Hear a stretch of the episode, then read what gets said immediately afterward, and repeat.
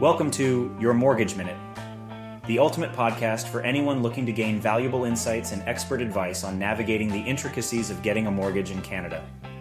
In today's episode, we'll cover the topic of the new Canadian Mortgage Charter and its criticism as political theater with no meaningful changes.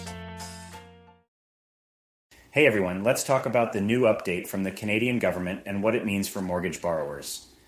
The government recently unveiled a new Canadian Mortgage Charter with the goal of providing relief to struggling mortgage borrowers. But the reaction hasn't been entirely positive. Some people in the industry have criticized the Charter's principles, calling them nonsense and political theater. They argue that it's just old news repackaged to try and sway voters. In fact, many of the guidelines in the Charter are similar to what was already issued by the Financial Consumer Agency of Canada back in July. So, what exactly does this Canadian Mortgage Charter offer? Let's break it down. 1 temporary extensions of the amortization period for mortgage holders at risk. 2. Waiving fees and costs for relief measures. 3. Not requiring insured mortgage holders to requalify under the insured minimum qualifying rate when switching lenders at mortgage renewal. 4. Contacting homeowners four to six months before their renewal to inform them of their options. 5.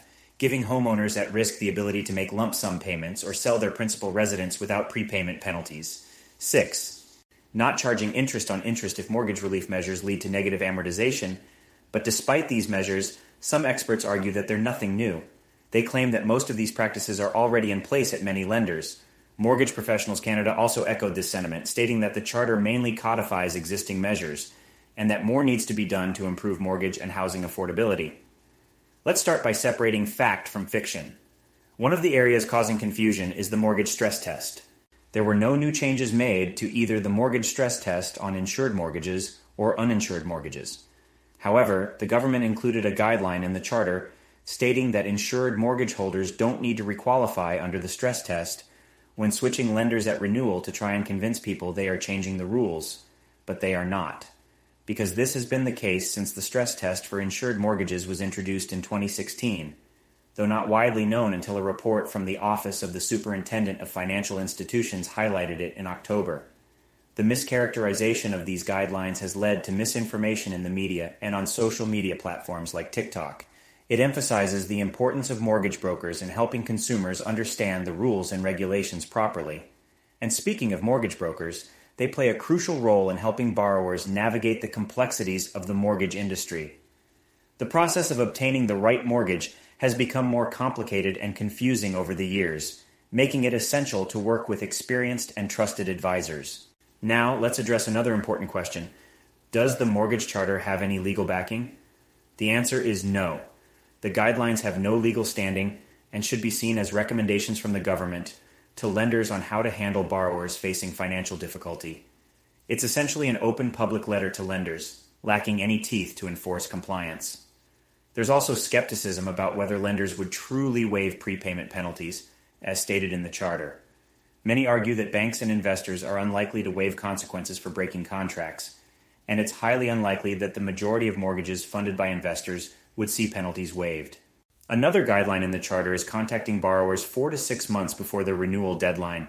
However, some argue that most lenders already do this, and there's no real financial advantage to the borrower. In fact, accepting a renewal offer six months in advance may even come with additional costs for the borrower. Another area of concern is the lack of a clear definition of what constitutes a vulnerable borrower. The government doesn't provide specific criteria for identifying vulnerable or at risk borrowers under the Charter. The FCAC defines consumers at risk as those experiencing severe financial stress due to exceptional circumstances and at risk of mortgage default. However, this leaves room for interpretation and may lead to inconsistent treatment of borrowers. In summary, the new Canadian Mortgage Charter announced by the government aims to provide relief to struggling mortgage borrowers, but many in the industry see it as nothing more than a political move. The guidelines largely repackage existing measures, and there are concerns about the lack of legal backing and real impact.